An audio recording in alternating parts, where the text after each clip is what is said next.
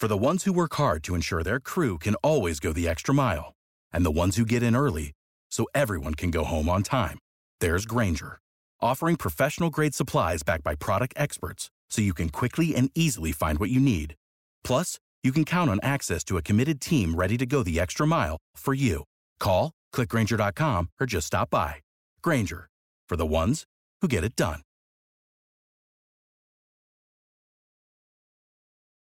How Woke Won, the new spiked book by Joanna Williams, is out now. It is all about the woke takeover of our institutions and how we as ordinary people can fight back. I cannot recommend it enough.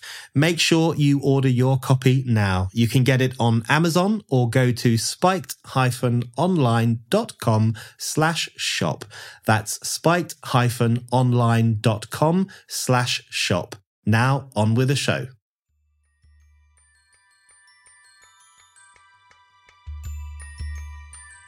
You've got half the population who are not only much more interested in having casual sex, for instance, but are also bigger and stronger than the other half of the population and also don't get pregnant. So they don't suffer the consequences of it and they're much less vulnerable to sexual violence if you've got an encounter that goes wrong, right?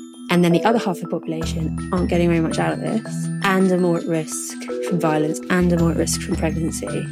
And I think that if you look at it in those terms, this idea of just making everyone more free sounds lovely, but actually, what that generally results in is the strong exploiting the weak. Hello and welcome to the Brendan O'Neill Show with me, Brendan O'Neill. This is a podcast in which an esteemed guest joins me to talk about the big ideas, the bad ideas, the problems and the controversies of life in the early 21st century.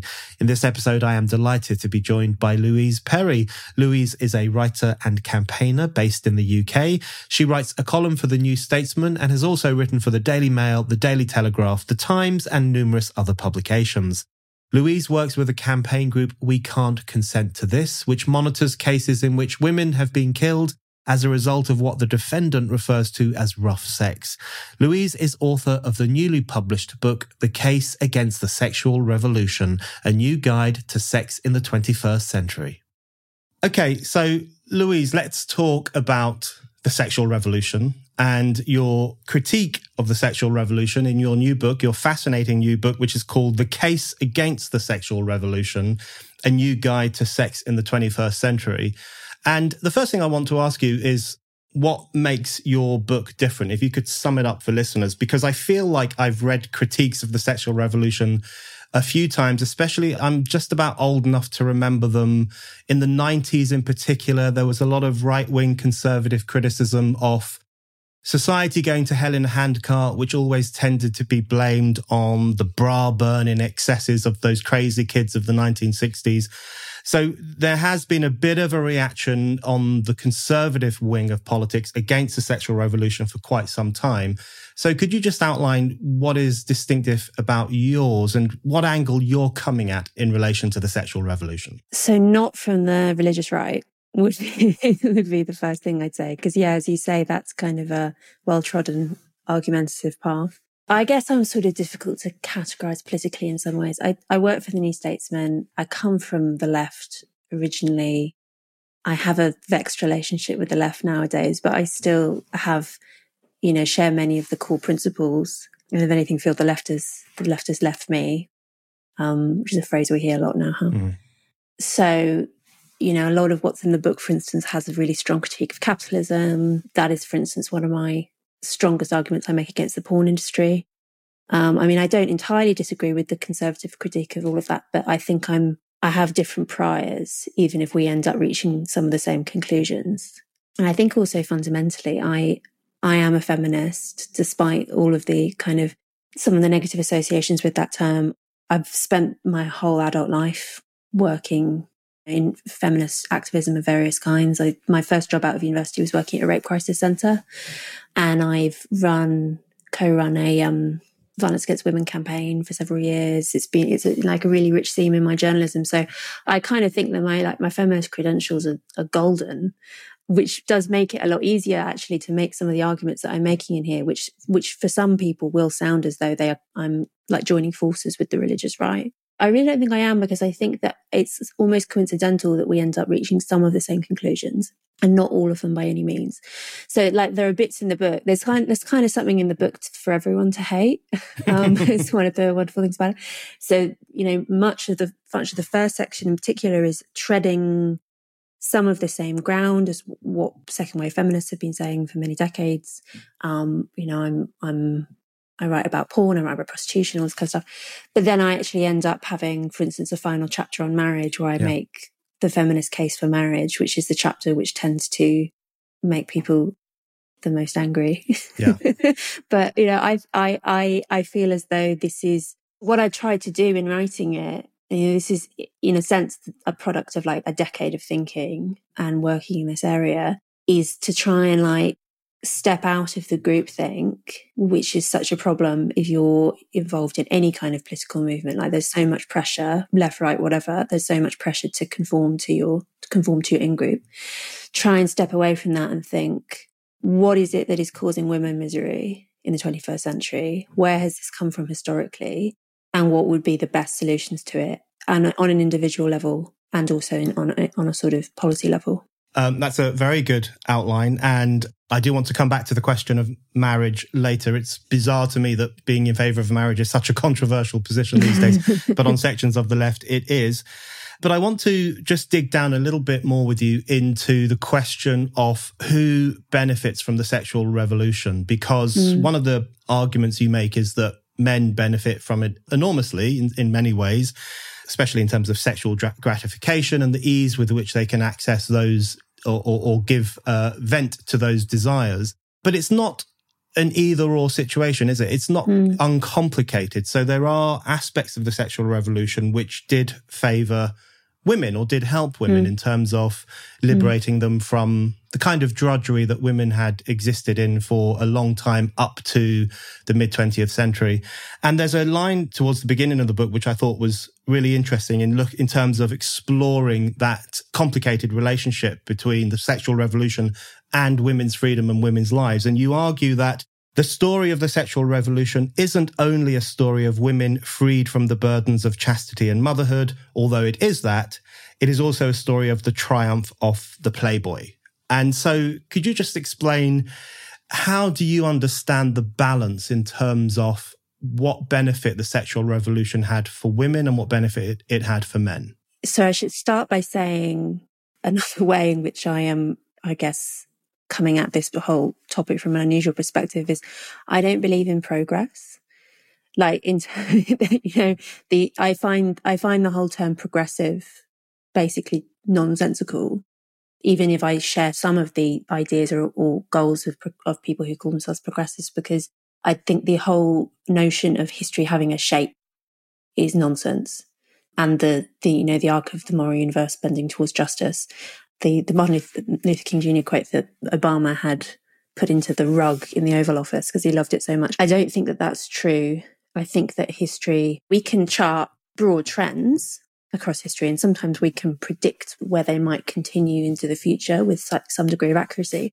But this idea of progress of everything just getting better and better, I think, is is just false. I think that that history just is just change for better and for worse and it is changed largely driven by technology, and particularly when it comes to feminist history.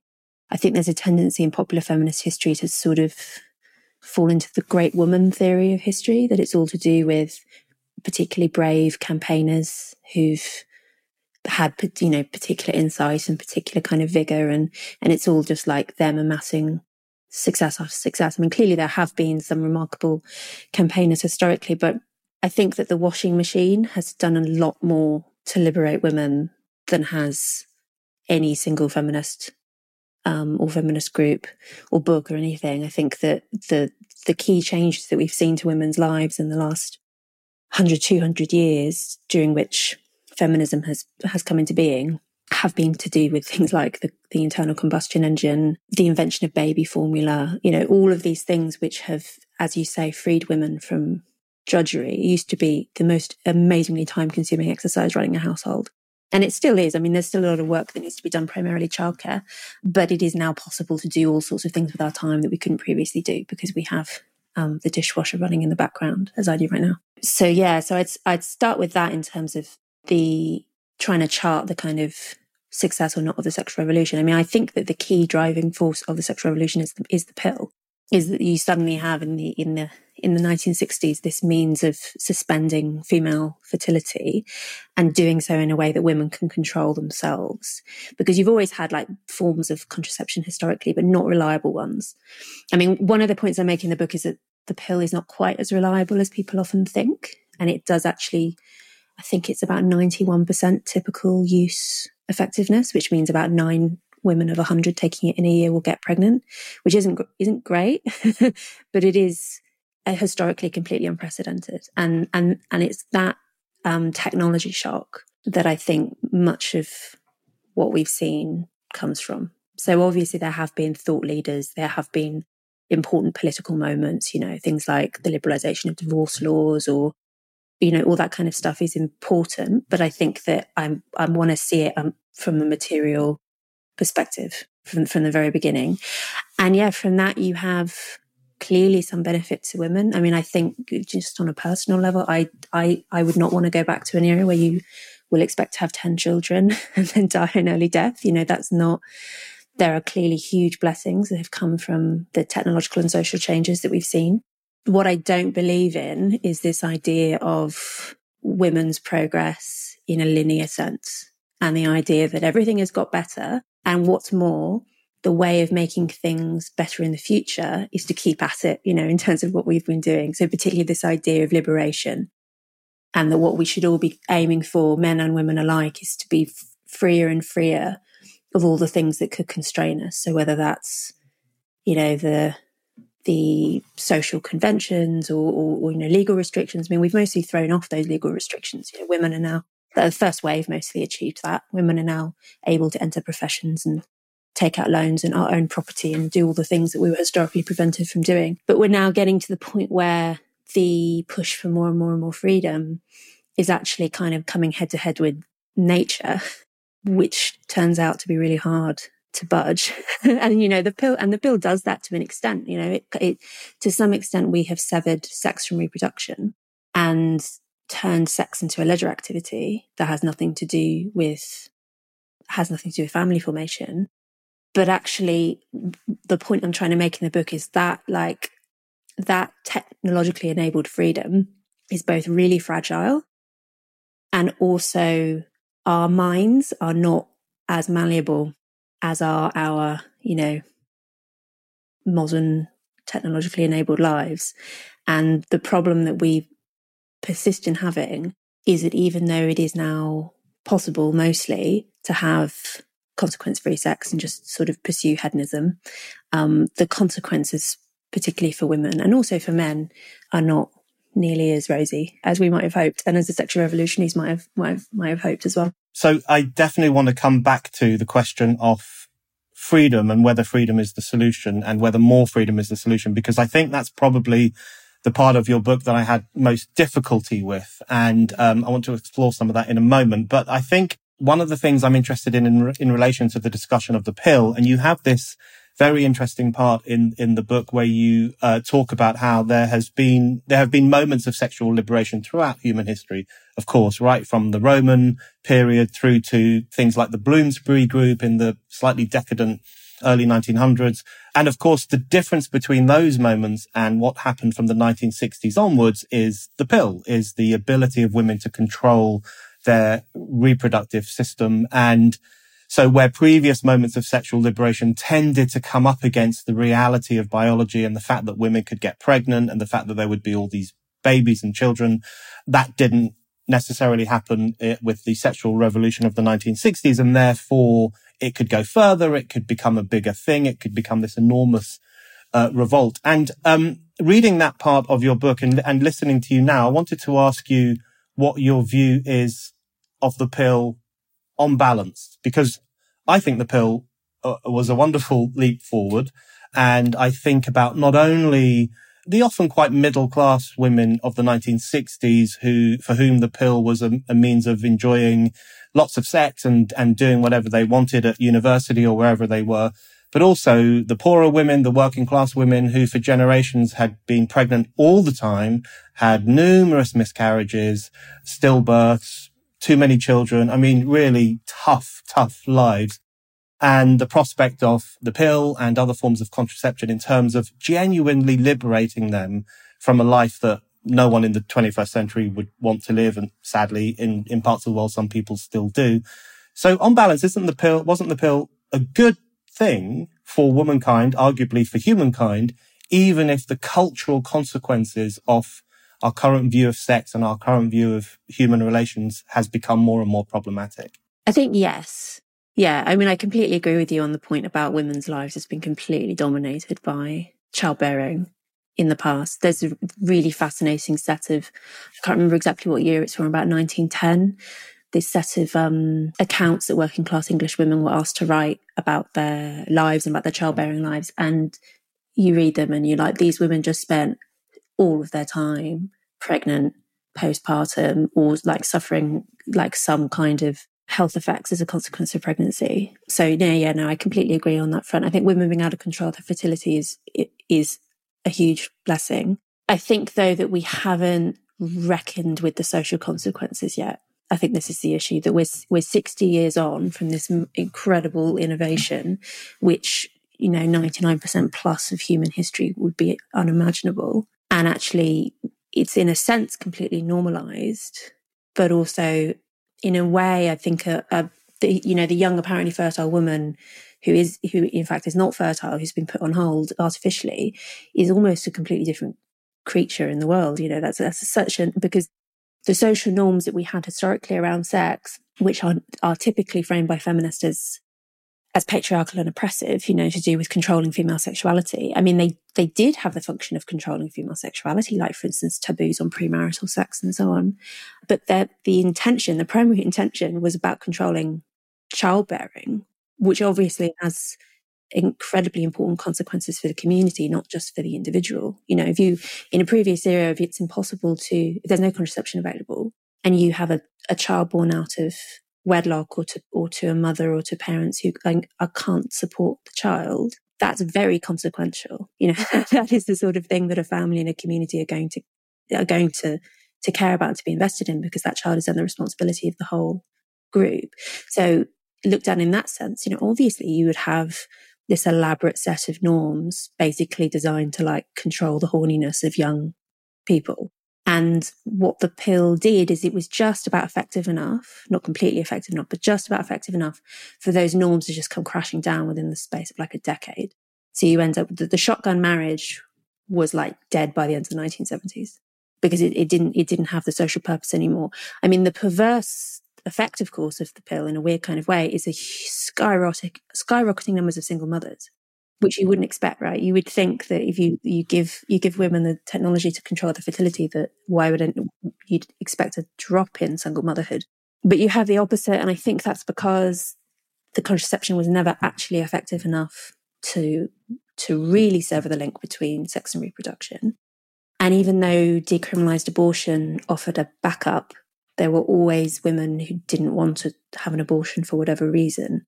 And so you'd end up, and they would then end up on on their own. And, and, one of the sad and perverse consequences of the sexual revolution for women has been that there is now much less pressure on men to support a woman if she becomes pregnant, because there is that feeling that, well, you know, it, it is your choice. You know, this was your, this was, this was your decision to keep the baby and therefore you you have to deal with the consequences, which is, I think, a really really anti-feminist, even though of course that was never how that was never how it was envisioned or designed. Yeah, this is the one of the ways in which poor women in particular and their children have been harmed in the last 60 years. Whenever I've got a spare moment, I'm always trying to discover something new or pick up a new skill. And there really is no better place to learn than Wondrium. Wondrium is the subscription video service with content on just about any topic I just listened to a brilliant series called The Middle Ages Around the World. It's packed full of fascinating detail and surprising facts on this hugely transformative period in human history. For instance, did you know that the Americas probably had 100 million more people than Europe at the time of the High Middle Ages, or that it took around 10 peasant families to support the lifestyle of just one knight under the feudal system? Wondrium's focus is on helping us to become better versions of ourselves. You can explore its audio and video courses on hundreds of topics, all taught by top university professors. It has documentaries to help you learn more about the world around you. And it also has easy to follow video tutorials that can teach you new skills from photography to cooking or how to maximize your health and fitness. All of Wondrium's content is world class and credible. It's presented by experts who know their stuff, and it is always ad free. I want you to sign up for Wondrium today. Wondrium is offering my listeners a free trial plus 20% off the annual plan. To get this offer, you need to visit my special URL, wondrium.com slash Brendan. Again, that's W-O-N D-R-I-U-M dot com slash Brendan. Sign up today. Um, so just following on from that, just sticking with the pill for another moment, I wonder how fair it is to argue that the technology in some ways pushed the social uh, developments and the social consequences. And uh, couldn't one argue that the technology, in this case, the development of contraception uh, in the 50s and the 60s in particular, was expressive of a broader cultural moment, a broader political moment, a desire for change in the post war era, a changing sense of who women are, what women women were capable of, what women wanted to do. Uh, so, is there not a danger of technological determinism in presenting the pill, uh, which is in many ways simply a medical invention, although it's, as you say, it's one that was historically unprecedented in terms of its cultural and political consequences, as well as its medical uh, uh consequences. But wouldn't it be fairer to argue that the pill was expressive of a desire for change or a, a change, changes that were taking place.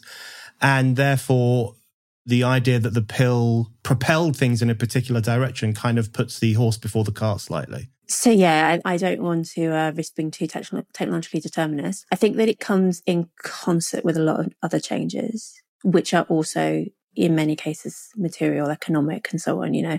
Like one of the things that um, i write about a lot in the book is the the way in which a lot of 21st century feminists have underestimated the physical differences between men and women and really understate differences in for instance size and strength. I mean we see this the trans movement is the kind of logical endpoint of that kind of thinking and its most absurd manifestation and I think to some extent that's happened because one of the other important historical changes we've seen in the West in the last two generations is the move towards uh, the move away from people using their physical labor economically. Like male physical strength used to be of such immense economic importance and now just isn't really because we have machines to do it instead. And actually, we also have increasingly a shift towards knowledge economy, towards a service economy, you know, all of which women can participate in on completely equal terms with men. You know, a male knowledge worker and a female knowledge worker are pretty much interchangeable right up until the moment where the woman has a baby. You know, I mean, because of course the gender pay gap is actually a motherhood gap. But in, you know, young childless people working on their laptops, who cares if they're male or female, right? So I think that you know, you can now live a life, if you are a member of the laptop class, as we both are, you can now live a life where you really, your sex has very little impact on you.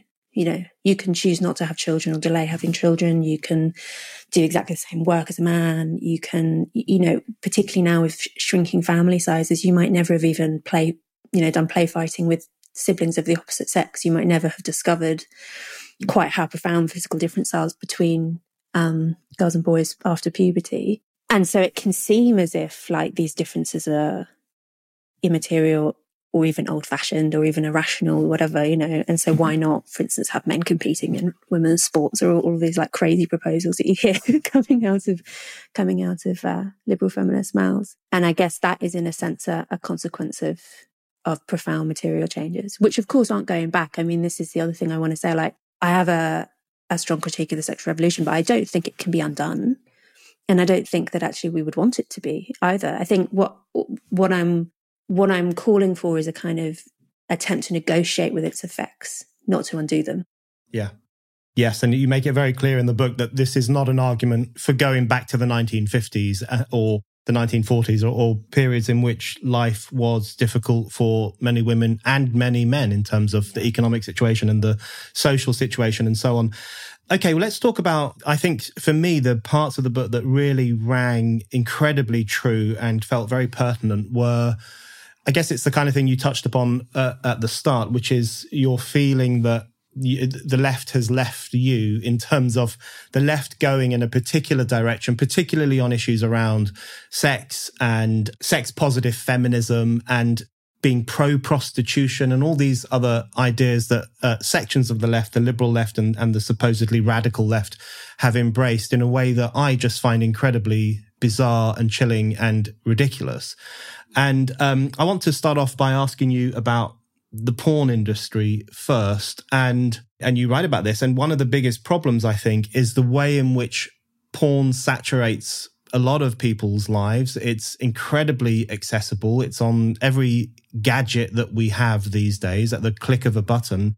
But alongside that industrialization of pornography, you have something that in some ways is even worse, which is the cultural validation of pornography as a positive thing, as a, a wonderfully expressive thing, as something that is actually fine and a useful tool for sexual gratification.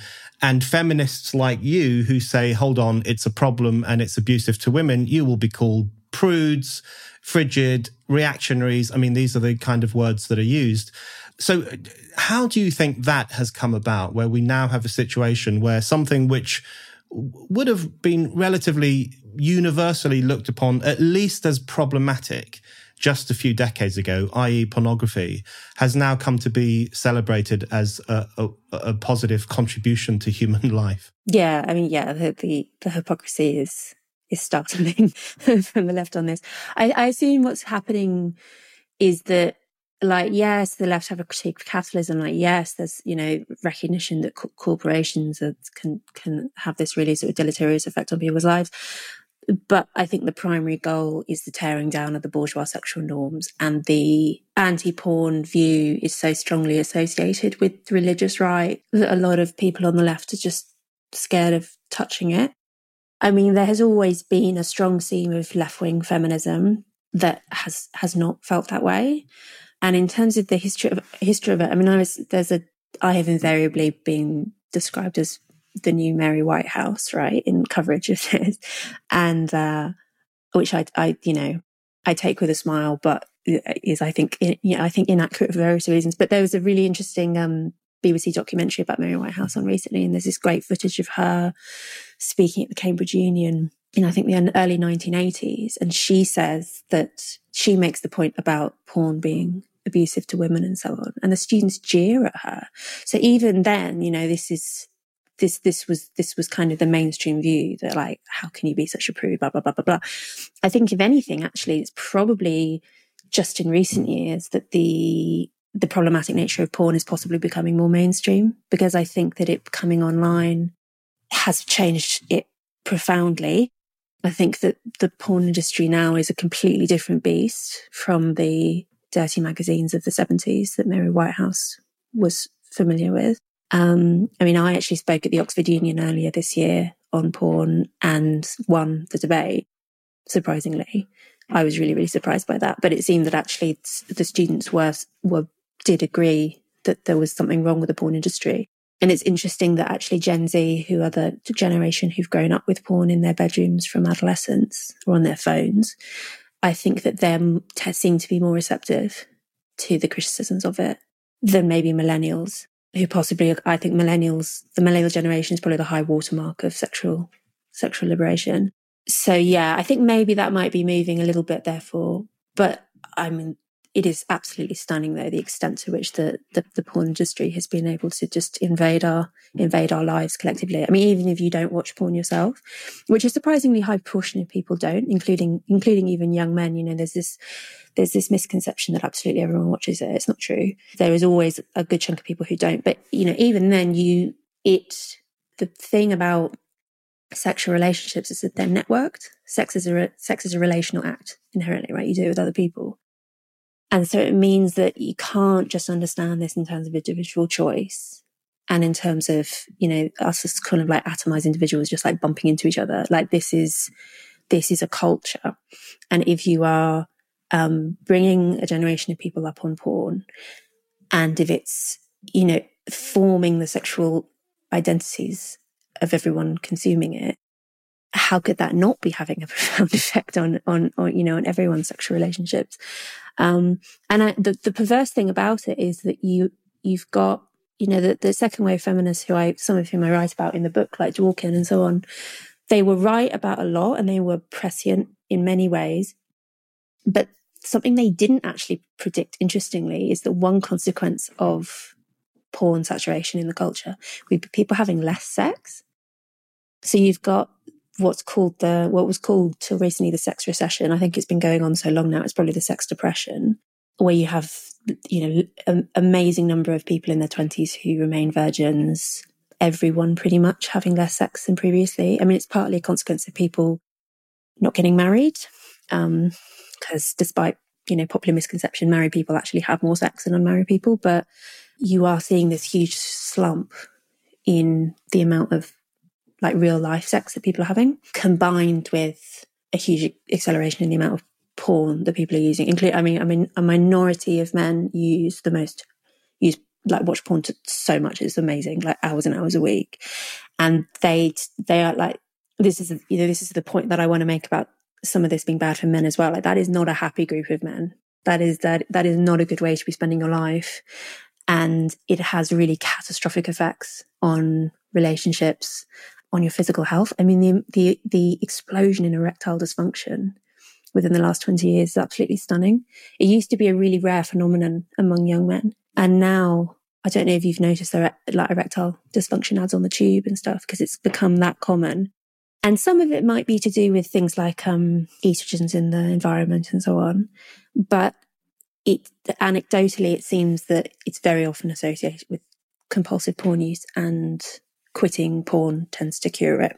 And there are online communities like NoFap, which are devoted to exactly this, trying to like free your mind from porn because it is the most, it, the product is absolutely tailor made to be as compulsive as possible. You know, that it has been beautifully designed um, by the titans of the porn industry to be a super stimulus as biologists call it. So it's a it's like a, a stimulus that does appear in the natural environment and which appeals to us for obvious evolutionary reasons, but it's like supercharged in every possible way to make it as as appealing as possible to the consumer. To the point where you don't I think it's kind of stupid to think of this in terms of anything rational or you know political even like this is just a product which has been designed it's like i compare it to mcdonald's in in the in the book, um, it's designed to be as appealing and addictive as, as it possibly can be, and it's been put in children's phones. You know, um, and you've got 10 year olds watching this stuff routinely and stuff. You know, I, I, I, I don't think it makes me Mary Whitehouse to be concerned about that. and actually, if you read polling, particularly of parents, like the concern is really widespread. The challenge is partly what to do about it practically is just you know, how do you regulate these platforms, which have, have proved completely incapable of regulating themselves? So that's one.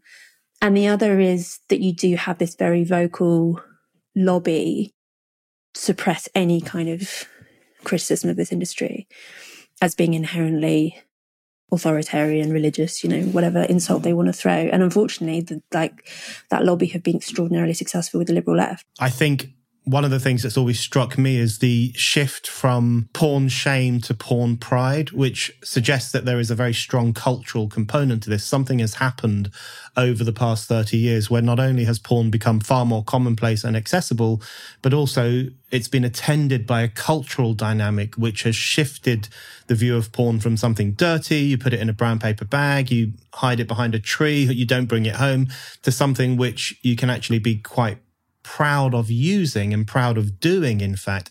So I remember when I was a kid seeing a gentleman I we knew who didn't live anywhere near us, but he was in our local corner shop buying, and I saw him buying one of the magazines from the top shelf. And he'd obviously traveled a very long distance in order to buy one of these magazines because he presumably didn't want anyone he knows to see him.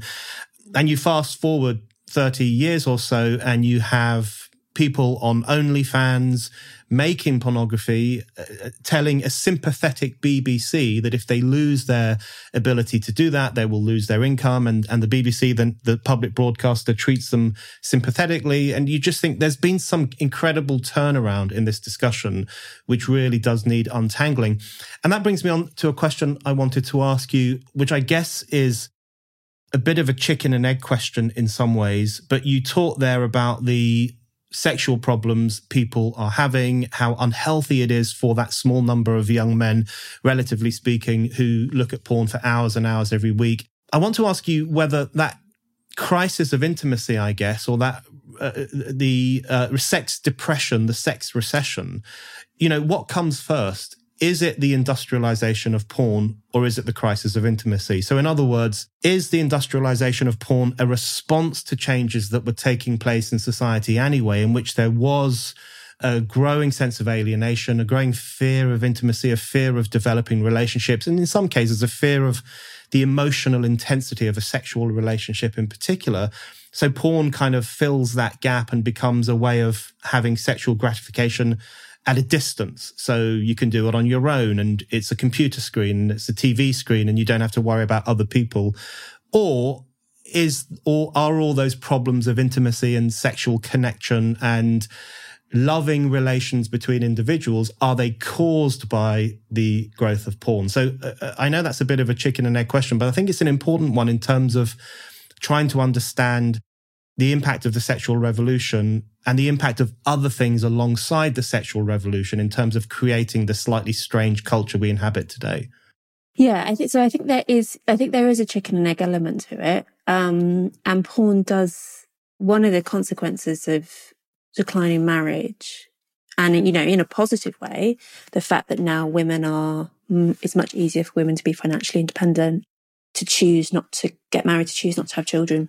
And you particularly see this phenomenon of women who are high earning, really well educated and so on, who are either deliberately foregoing marriage and children or struggling to find a partner of a sort of similarly high status uh, to marry. And so you end up with this kind of new groups of single, both single men and single women who don't have partners for various reasons, sometimes by choice, sometimes not. The obvious word to bring up here is incels, incel movement, men who struggle to find partners for various reasons, which are not necessarily their fault. Sometimes it is. And for them, yeah, I mean, porn is like an obvious source of solace and release. I mean, the next step in this, I write about this briefly in the book, is um, sex robots, which are already coming on the market to some extent. I mean, the thing that I think is troubling about sex robots. I mean, it's partly this problem of sort of, which porn does as well, where it potentially trains the user's mind to sort of regard sexual partners as being inanimate and, and, and, and potentially encourages um, violence and cruelty and so on. So there's that component of it, which I think is troubling and which feminists are concerned about. But I think also the risk of some of these young men who possibly with a different incentive structure and, and, and like different opportunities available to them could live flourishing, productive lives and have, and have families and have, have healthy sexual relationships. Who risk ending up in this dead end presented by technology because it is so much easier to watch porn or to ha- or have sex with your sex robot than to actually go out and take risks and and to attempt to form a relationship with another human being with all of its inevitable um, difficulties and and disappointments. And one of the good things for, so in the last chapter where I write about marriage, I write about the fact that my degree was in, my first degree was in anthropology. So I am kind of drawing from that, even though, of course, I wasn't taught any of this in my anthropology degree. But the monogamous marriage systems are really successful in terms of if you look at societies that have them, um, as we did until recently. I mean, we, we do in the sense that we don't have we don't permit polygamy legally, but we, you know, in practice, it's it's now it's it's it's now pretty much pretty much being killed off by the sexual revolution. But monogamous, the monogamous mar- marriage model is really successful, and the reason it seems to be really successful and it seems to produce really productive, wealthy, safe societies is because basically all other societies are polygamous, where you have um, high status men taking multiple wives and low status men normally remaining unmarried. You end up with the high status men accumulating loads of wives, and then you have this kind of class of unmarried men who are low status and resentful and sexually frustrated and often turn to crime. So you have these societies tend to be more unstable, more violent um, as a consequence of that. You also in those societies tend to have a lot more domestic abuse and conflict within households because co-wives often don't get on. There's a lot of child abuse directed at the children of co-wives, etc. Like there are all sorts of ways in which it's bad. What mon- what a monogamous marriage system does is it encourages all men to make themselves marriage worthy, which actually is a really effective way of taming men and giving them and and and taking the like the male libido and male energy and all the kind of like all of the energies of young men, which are both potentially dangerous, potentially unstable, but also potentially very productive and pro social, you channel those energies towards the things you need in order to get sex, basically, which is, you know, get a job, get a house, don't commit any crimes, you know, put all of your energies towards um, becoming a becoming a husband and father. And, you know, if you remove that incentive and and you can like soothe those parts of your brain with sex robots and video games and junk food and, you know, all this stuff. Like these, these young men are generally not necessarily being violent, not necessarily going out committing crimes with some like notable exceptions, but they're also not making themselves into happy, healthy members of society. So the the risk with these new technologies for these young men is that they end up just in this like complete evolutionary dead end. Spiked is launching an internship program. We're offering paid placements to aspiring writers, podcasters, and video makers who want to cut their teeth at the best political magazine in the world. You'll work with Spiked full time for six months in London starting this July. And there's the possibility of more work at the end of it. You can apply for an editorial internship where you'd help us to produce our articles, features, and essays or an audio visual internship where you'd help us to produce our videos and podcasts like this one. To find out more and to apply, just go to spiked-online.com slash interns. That's spiked-online.com slash interns. I, I really agree. Uh, and I think one of the things that worries me most about contemporary society is that we seem to have abandoned the project of turning boys into gentlemen, which was such a central part of many, many forms of human society in recent centuries. And that project seems to have been abandoned. And I think that's a real problem and will store up problems for the future. Following on from some of the comments you've just made there, I want to ask you about sex positive feminism, um, which you write about in the book. And it sounds nice. It's got the word positive in it. It's got the word yes. feminism in it. It's got the word sex in it. I mean, all three of these are not bad things, but it is obviously, as you know better than most, a, a, a problematic idea and a problematic mm-hmm. ideology. But uh, one thing I wanted to ask you as a way into talking about sex positive feminism is, I guess, the question uh, of whether they are really positive about sex, because I always think one of my favorite views on the new forms of sex um, from the 60s onwards comes from Christopher Lasch in his book Culture of Narcissism in 1979, where he talks about he talks about how the sexual revolution uh, or the the idea of sex without romance, sex without attachment, it looked very progressive, but he said it often masked a desire to divest sex of the emotional intensity that unavoidably clings to it. So he was arguing that in many ways, this this culture that was like, yeah, we love sex, we're going to have as much as possible, as many partners as we can, looked very pro sex, but it was actually about withdrawing from sex its most potent energy, that sense of connection you can get, that sense, sense of relating to someone in an incredibly intimate way. And of course, possibly staying with that person for a very long time. So isn't there a case? Well, firstly, I guess there's two parts to this question. How do you understand sex positive feminism? How do you describe it? And isn't there an argument for taking back that notion of sex positivity from people who actually put forward a really degraded view of sexual relations and what they mean.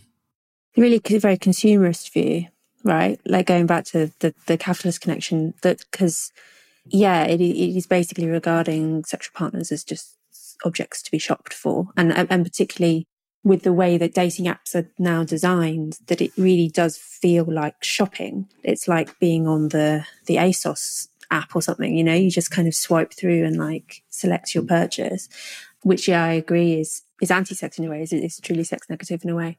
So uh, what sex positive feminism means in theory, it's about challenging kind of traditional notions of shame and repression in relation to sex. And the the the the argument is that there's nothing sort of inherently we should regard all like all kind of sexual desire as sort of potentially positive as long as everyone's consenting. We shouldn't have these kind of irrational, traditional, like hierarchies of, of value in relation to particular desires or particular sex acts or whatever, which, as you say, sounds very nice.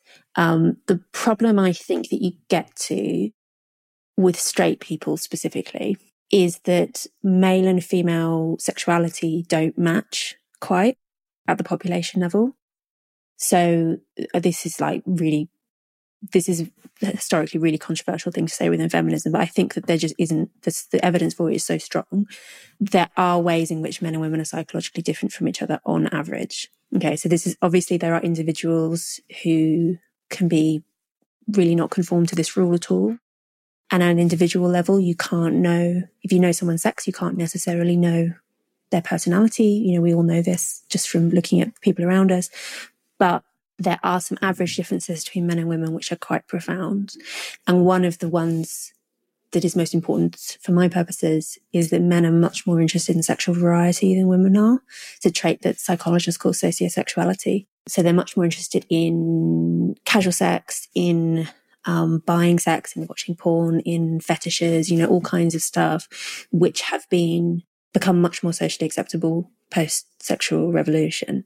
And this has been presented, I think, wrongly by sex positive feminists as being like a gender neutral thing that we, we're just, we're just liberating everyone's sexual desires. But the problem is that actually the people they're primarily liberating are, the, are, are, are disproportionately men. And in order to enact their desires, they invariably need women, you know. So you end up with this mismatch where the in order to meet the demand for casual sex that the horniest end of the male population demand, women need to women need to, to, to, take part as well, right? So basically the, the whole sex positive project has been, I think, about trying to persuade women to imitate male sexuality. And women actually mostly don't want that. Like most women, if you if you if you ask in polling or whatever, say that they would much rather have a committed relationship. Um, that they're not actually really interested in casual sex. They don't really enjoy it. They don't generally orgasm from it. And you can actually see this really interestingly if you look at university campuses because they're kind of a like a relatively closed environment. And on campuses where women outnumber men and therefore there's more competition for male partners, there tends to be more hookup culture because it's the minority of men who are able to, to like, you know, determine the market basically. And then in campuses where you've got more men than women, you get the opposite. You have more monogamy and more stability and whatever, because that's actually the female preference at the population level.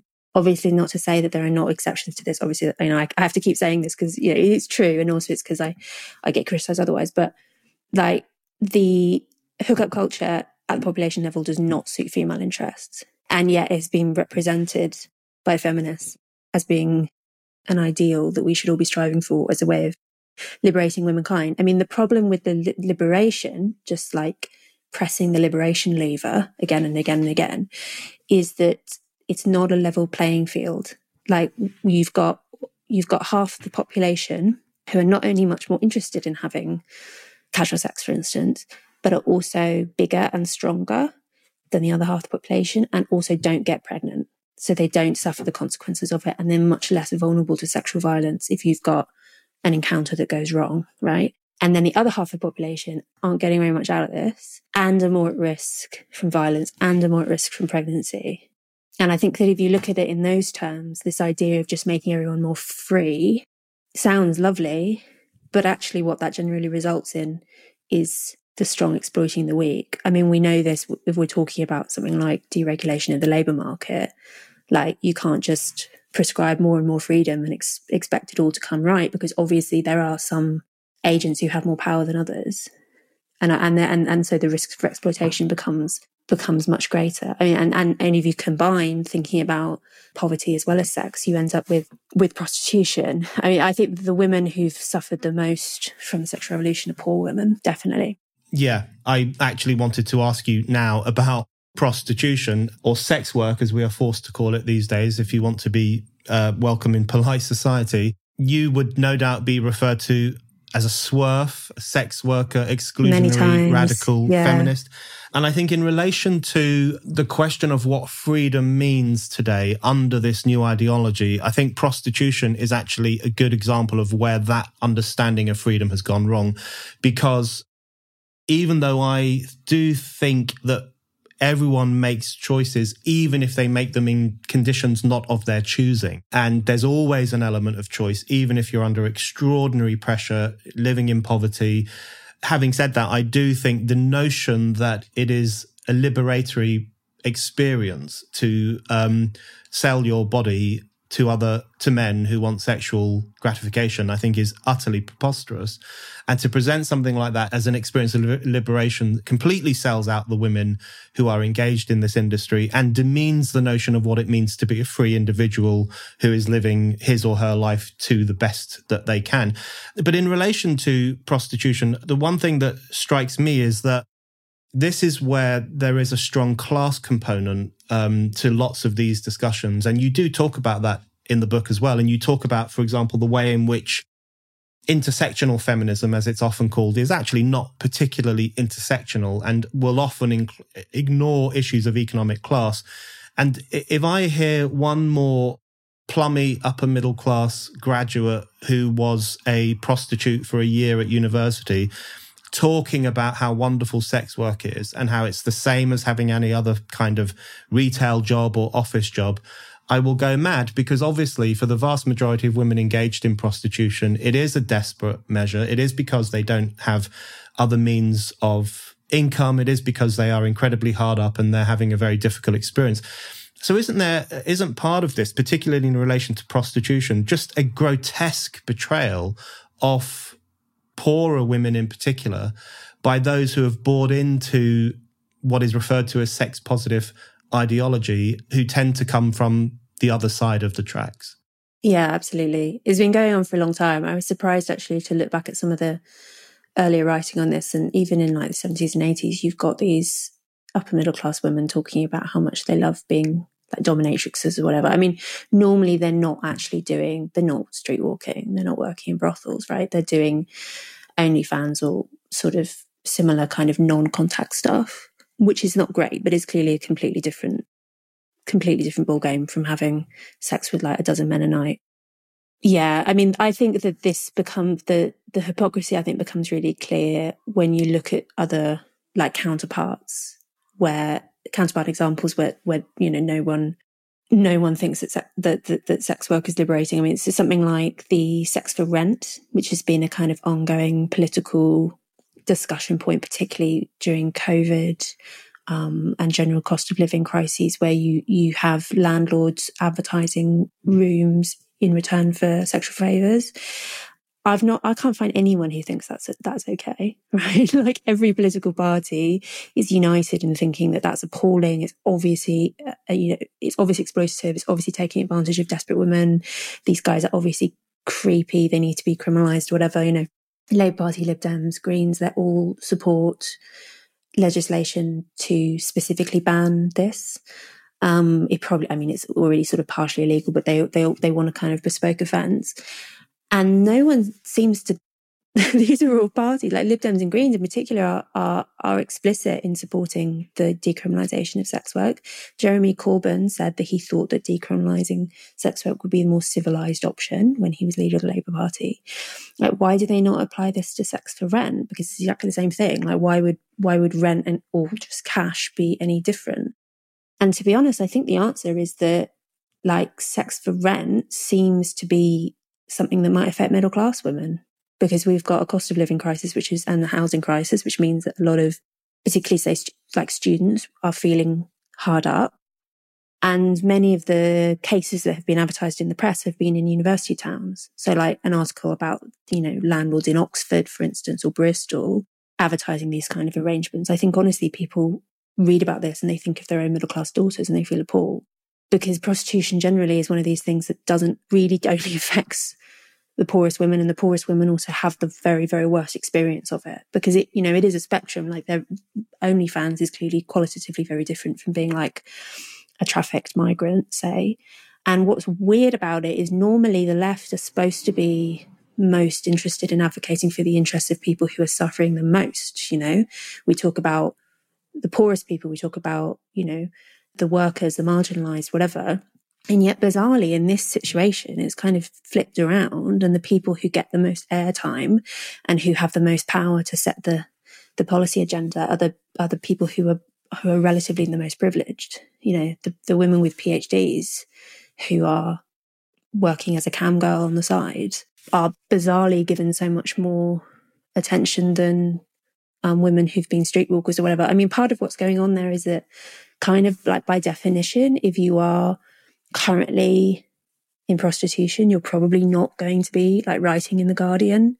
You're probably not going to be even like using Twitter or anything. Like the chances are you're not going to be participating in in in public life or in public discussion.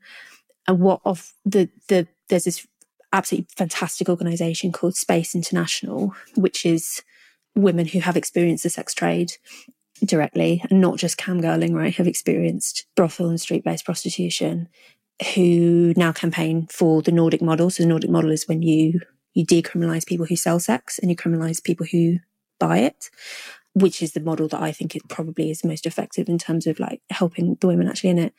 And they get criticized because they've left the sex industry, and so they're t- there's so their their critics say, "Oh, you, you, know, what do you know? You don't do it anymore." And they're like, "Well, obviously, I don't do it anymore because I wasn't going to be like showing up in Westminster and speaking to MPs when I was like selling blowjobs for 20 pounds you know when i was like a like a like a abused teenage girl you know off, off like the often women who are in the sex trade are like really young don't speak english i mean it's just absurd to think that that they're being properly represented by yeah tourists yeah to be honest yeah absolutely and um i really agree with that and you know those well educated women um because there are a number of women who do defend sex work as a as a positive thing, as a useful thing. One of the arguments they make is, of course, that it's like other forms of work, and working in Tesco is a is a bit boring too and weird and exploitative, and working in a factory is exploitative. There's no difference between that and having sex with someone, which is obviously completely preposterous. And if in the newspaper office that they work in or the think tank office that they work in, it, the the job included giving the boss a blowjob at the end of the day, we would all recognize that yeah, as yeah. being completely yeah. grotesque and unacceptable. And yet they write about other women who who do that as a positive thing. So it seems to me to really touch upon the class component to some of this um, ideology and and it, and really exposes that in in a very clear way. But it brings me on to, I guess, uh, just to cut, bring the discussion to a close with probably my most important question. I've left it rather too late, but I, I, do want to ask you I really enjoyed your book and I think it's got some great insights. But the one thing I bristled at to a certain extent was the um, the argument which there's a thread in the book about how the solution that is often put forward by um, contemporary feminists uh, and other people on the woke side of politics, for want of a better word, is more liberation. Liberation upon liberation. Yeah. Pull the liberation lever, as you say, more freedom. That's the answer to all the problems that we face. And it got me thinking that halfway through the book, I thought, oh no, is freedom a bad thing? And so the way I, the question I wanted to put to you is, isn't it really the case that none of this stuff is actually freedom? And shouldn't we reclaim the word freedom from these people? And just to go back to Lasch mm. again, he talks about how at the end of the 60s and in the 1970s, after the sexual revolution, he talked about how it didn't give rise to the liberated individual, but rather to the weak self, the minimal self, the self that constantly requires an admiring audience. And he argued that that actually locks you into a, an illiberal relationship with society because you are constantly needing validation. You're constantly requiring the approval of others. Mm-hmm. And that directly impacts on your ability to be, I guess, a robust, free individual making choices and living uh, in the way that you think is best for yourself and your community. So, isn't that what we have here? Whether we're talking about OnlyFans, social media culture, very isolated young men who are masturbating to terrible things online. The idea that prostitution is a positive or can be a positive thing. None of this, I would say, is freedom. It is all an expression of that minimalized self, that isolated self, that, that weak self, which has been dislocated from the old values of freedom. So that was the question I wanted to put to you. To, to what extent can this really? I don't think these people live very freely, and I don't think they have a free life. And shouldn't we reclaim the virtue of freedom from those people who misuse the word? Yeah, interesting question. So I think freedom is really, really hard to attain for human beings because we are socially, because we're social animals, right? One of the things I write about at the beginning of the book is this the the the idea of liberalism writ large and the kind of relationship between the economy and liberalism. And I, I write about theorists like Patrick Deneen who see the free market and social liberalism as actually very closely linked because if you want to maximize economic growth, workers who are not tied down by, say, family obligations or by wanting to live in a particular place or by having some sort of cultural or religious like impediments to doing particular work or whatever are great workers because you can send them anywhere. You can make them work whenever you want. You know, like it's not being tied down, being free, I suppose, in a sense, um, really serves the interests of the market. I mean, one of the things that Lasch also writes about is the extent to which, as institutions that used to be very powerful, the church in particular, and the family and the community, as those institutions have retreated, what you've ended up with is this vacuum where people actually are desperately in need of a church, a community, a family, or whatever. And they've either filled it with the with with the market, you know, that we've got products that can kind of provide that feeling, or the state has stepped in. But actually, neither the market nor the state are good at fulfilling those functions. So you end up with this horrible kind of like fake version of of what we of what of what has retreated. And i think that does seem to suggest to an extent that like it's not that freedom is bad necessarily. It's that it's very hard to maximize individual freedom and also actually provide the what we need to live as human beings you know. We need other people in order to live flourishing lives you know. And to an extent having any relationship with anyone, particularly the kind of unchosen bond, which is actually the most important and, strongest bond in most people's lives, you know, having having our relationship with parents and siblings and children and, and spouses are onerous and are um, they t- you know they tie us down they restrict us they stop us from doing things they limit us in all sorts of ways but they're also absolutely essential in order to live as like a happy and sane human being and you could be free by like throwing them off and not having not having any link to anyone or anything but would that actually be a worthy goal. It's not that freedom is bad, it's just that it does need to be balanced against these other things if we're going to live flourishing lives. Yeah, I guess, yes. And I think the distinction I would make, I suppose, is the difference between the genuinely free individual who's taking responsibility for his or her life and his or her life choices, who I think tends to be the kind of person who is more likely then to want to contribute to a community or a society because you have that sense of confidence, that sense of drive, that sense of responsibility against. So you have individual freedom in that sense against the cult of individuation, atomization, the, the contemporary notion that freedom means throwing off yeah. every shackle and being all in it for yourself, which I think is, is narcissism rather than individualism and ends up being a cultural prison rather than being freedom. So I, I think that's a, an interesting discussion to be had about what freedom means. But I really agree with Lasch's point and your point there about the market and and um, the market is is the thing that is probably most often presented to us as freedom these days. The free market, the freedom to travel from one place to another, not to live in a fixed abode, to be flexible workers, which is experienced by most people as unfreedom in many different ways. My final question for you is on marriage. I really like the conclusion to the book. Uh, well, the, the, the final chapter is a defense of marriage. the conclusion to the book is called "Listen to Your Mother," which I think is great advice for everyone, for most people. In relation to marriage, you talk about the fact that there were um, earlier feminists who were pretty anti-marriage Andrea Dworkin, Germaine Greer. I mean, some feminists talked about the abolition of marriage and they could only conceive of it as uh, a situation where a woman was given from one man to another. And obviously, there was a history of that uh, before modern times. This is another case, isn't it, where I think very often you have people from a certain section of society looking down their noses at marriage without appreciating that for most people, being brought up in a stable household by a mother and a father who have a fairly good relationship and are able to bring their children up within a stable family, within a, community setting. Marriage often feeds very much into community.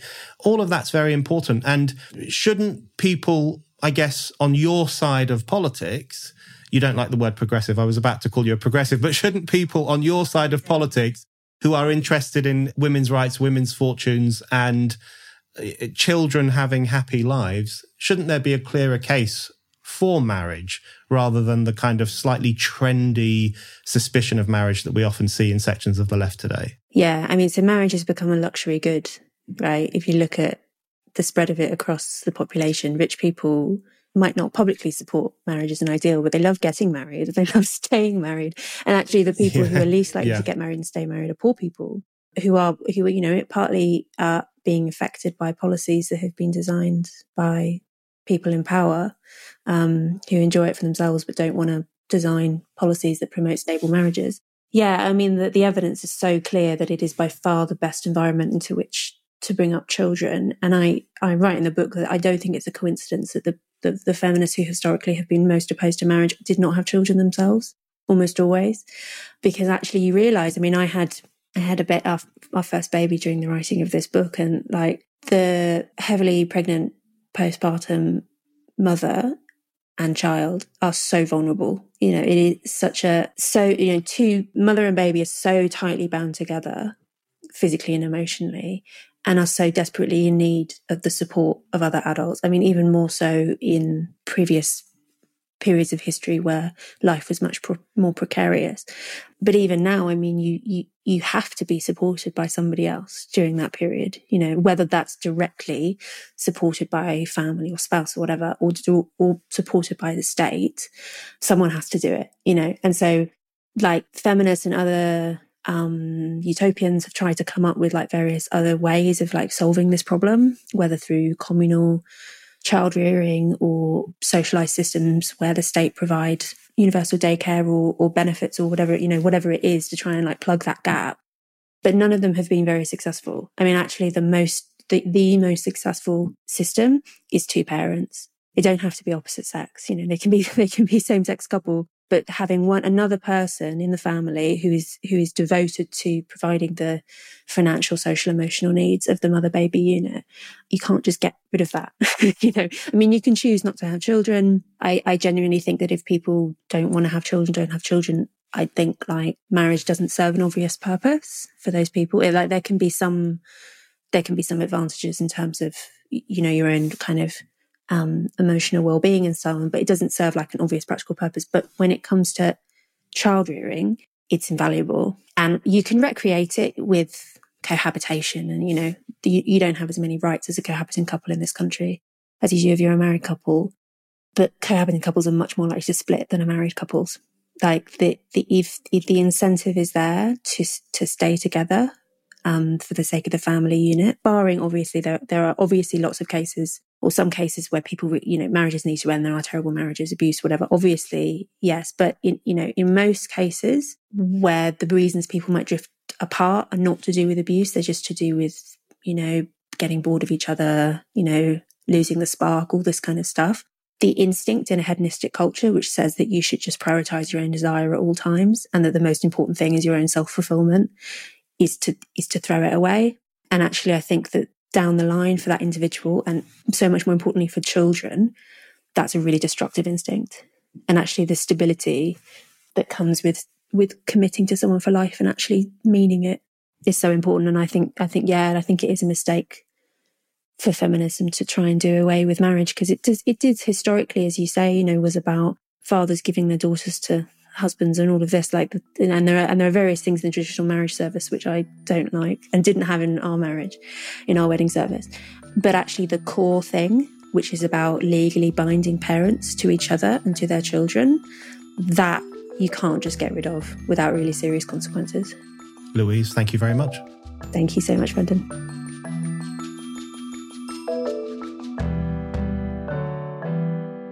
Thank you for listening to The Brendan O'Neill Show.